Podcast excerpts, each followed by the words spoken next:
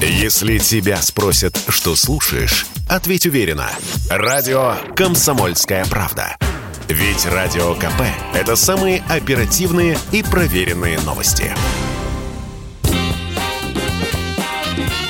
Был бы повод –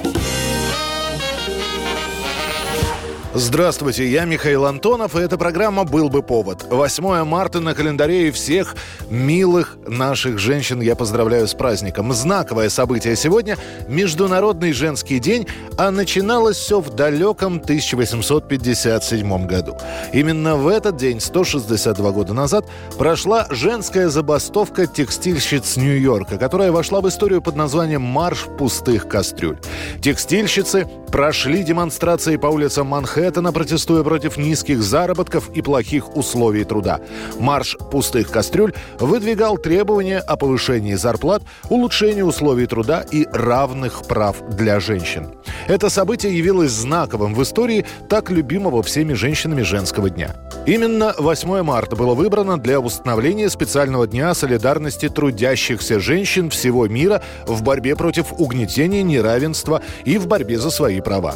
Идея проведения этого дня принадлежала известной немецкой революционерке Кларе Цеткин. В 1910 году на женской конференции в датской столице Копенгагене Цеткин выдвинула эту идею отмечать этот день массовыми демонстрациями женщин. Впервые Международный женский день отмечался в ряде стран Европы в 1911 году. С каждым годом число стран, в которых на том или ином уровне отмечалась эта дата, росло. И в 1970 году 8 марта было провозглашено провозглашено Организацией Объединенных Наций Международным женским днем.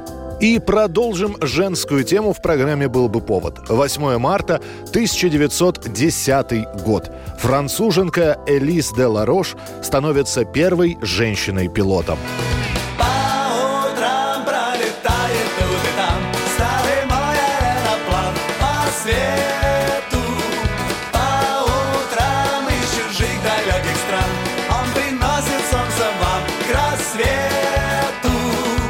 Увлеченная полетами на воздушных шарах, Деларош познакомилась в Шалане с авиатором Шарлем Вуазеном. И в октябре 1909 года она самостоятельно поднялась в воздух на аэроплане Вуазена.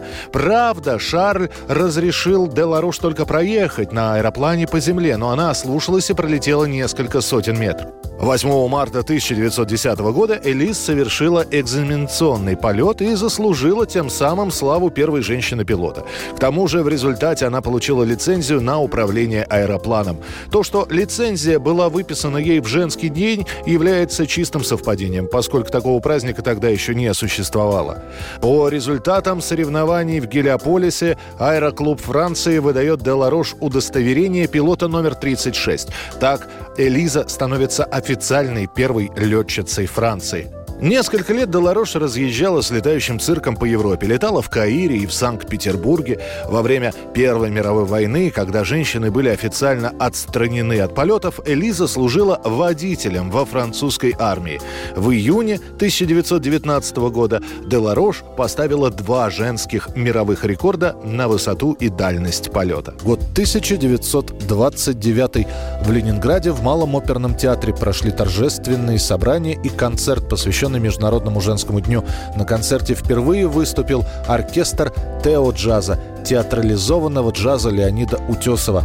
Леонид Утесов потом вспоминал, все, что произошло после первого номера, было столь неожиданно и ошеломляюще, что мне кажется, что это был один из самых радостных и значительных дней моей жизни. Когда мы закончили, плотная ткань тишины зала словно с треском прорвалась, и сила звуковой волны была так велика, что меня отбросило назад.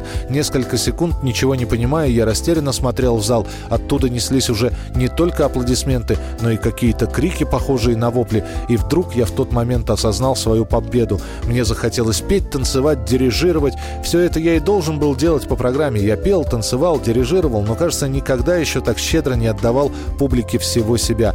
Я знал уже, что такое успех, но именно в этот вечер я понял, что схватил Бога за бороду. Я понял, что ворота на новую дорогу для меня широко распахнулись. И я понял, что с этой дороги я никуда не сойду.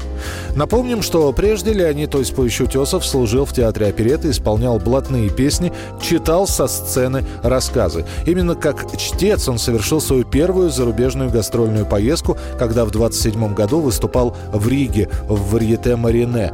Местная политохранка тогда решила, что артист прибыл со специальным заданием вести коммунистическую агитацию и пропагандировать коммунистические идеи и поставила даже вопрос о его высылке. Ну а Теа Джаз открыл нового Утесова. В следующем году прошли гастроли коллектива в Москве.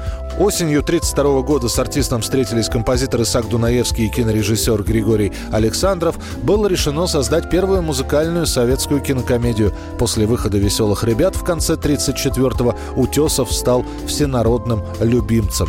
Ах, джаз, джаз, любовь моя, мой триумф и моя Голгофа. Я переживал, мучился и старался отбиваться, защищать джаз, дело своей жизни. Так Утесов писал об отношении своего к джазу в книге «Спасибо, сердце». Он искренне верил в свою миссию первооткрывателя, пропагандиста и защитника советского джаза, делая все, на что был способен.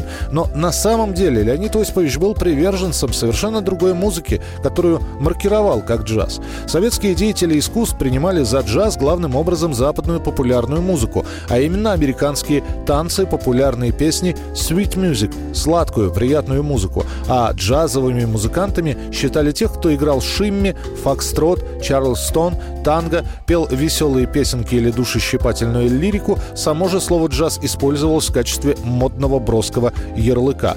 На Леонида Утесова, как уже отмечалось, произвели огромное впечатление мюзик-хольные и водевильные представления, в частности, выступление известного шансонье Мариса Шевалье. Он пел в манере крунинг, получивший распространение в 30-е годы в связи с развитием микрофонов. Утесов увидел, что можно обаять весь зал, или если просто дышать или говорить в микрофон, говорить на распев, без всякого вокала, полушепотом. Исполнительская специфика крунинга в том, что артист подает любую песню в интимной, искренней, теплой манере, создавая у слушателя ощущение, что он обращается персонально к каждому. И тип пения Утесова близок к крунингу. Этим и объясняется тот факт, что Утесов даже советские массовые патриотические песни не исполнял в традициях жанра стандартно. Он оставался интимен и очень индивидуален, избегая официозности и пафоса, от чего эти песни заучивались более естественно. Утесовский репертуар, который насчитывает более 700 песен, разнообразен жанрово и содержательно. Тут и юмор, и героика, и фронтовые песни, и городской романс, и гражданская лирика, и фольклор одесский блатной. Но несмотря на внешнее многообразие, его одесская доминанта всегда играла основополагающую роль. Что касается джаза, то возникает такое впечатление, что Леонид Осипович никогда не пытался его осваивать ни как певец, ни как инструменталист, ни как аранжировщик, если только не принимал за джаз простенькие американские песни из своего репертуара, вроде морского блюза, негритянской любви или песни американских бомбардировщиков. Утесов не ориентировался ни на одну крупную джазовую фигуру, хотя слышал Армстронга, Эллингтона, упоминал Чарли Паркера. Для Утесова образцом хорошего джаза служил оркестр Пола Уайтмана, который играл все-таки не джаз, а популярно-развлекательную музыку.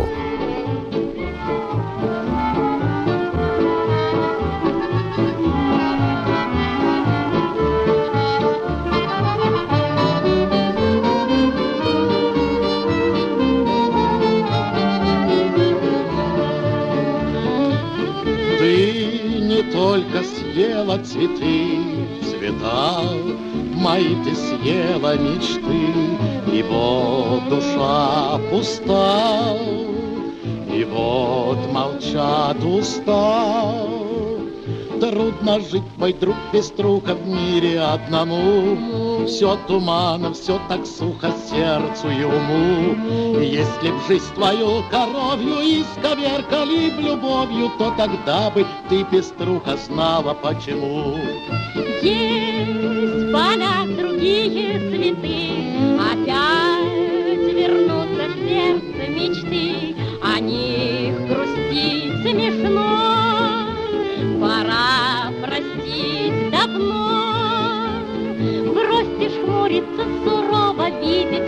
тьму. Что-то я тебя, корова, толком не пойму. Наклоните ближе ухо. Утешай меня, пеструха, очень трудно без участия сердцу моему. На календаре 8 марта, и рассказывать о человеке, родившемся в этот день, Андрее Миронове, можно бесконечно. На самом деле он родился не 8, а 7 числа. Родители Андрея, Мария Миронова и Александр Минакер, решили зарегистрировать Андрюшу 8 и после этого на своих выступлениях они не раз и не два говорили о том, что рождение сына – это их подарок всем женщинам мира. Была даже такая реприза «Андрюша. Подарок лучший». То, что сын будет актером, было предопределено определено. Однако первая попытка вышла неудачной. Андрей был забракован режиссером, знаменитейшим Александром Птушко на съемках фильма «Садко». После этого Миронов заканчивает знаменитое Щукинское училище, и сразу же после его завершения Андрей становится актером театра «Сатиры», где он прослужил 25 лет. Начались его первые роли в кино. Одна из них в комедии «3 плюс 2» делает Миронова узнаваемым. Он играет и снимается довольно активно. К тому же оказалось, что у Андрея замечательный голос и актерская манера подачи песни. И он продолжил наследие поющих актеров. На долгие годы Миронов и Боярский – главные поющие актеры страны. После кинофильмов «Бриллиантовая рука», «Невероятные приключения итальянцев в России», «Соломенная шляпка» его популярность уже всесоюзная. Не стало актера в 47 лет – он теряет сознание от инсульта во время спектакля «Женитьба Фигаро», а спустя два дня Андрей Миронов умирает в Рижской республиканской больнице. Вот такие события происходили 8 марта в разные годы. И о них мы рассказали сегодня в программе «Был бы повод». В студии был Михаил Антонов. Очередной выпуск завтра. До встречи. «Был бы повод» Если тебя спросят, что слушаешь, ответь уверенно. Радио «Комсомольская правда». Ведь Радио КП – это самые актуальные и звездные гости.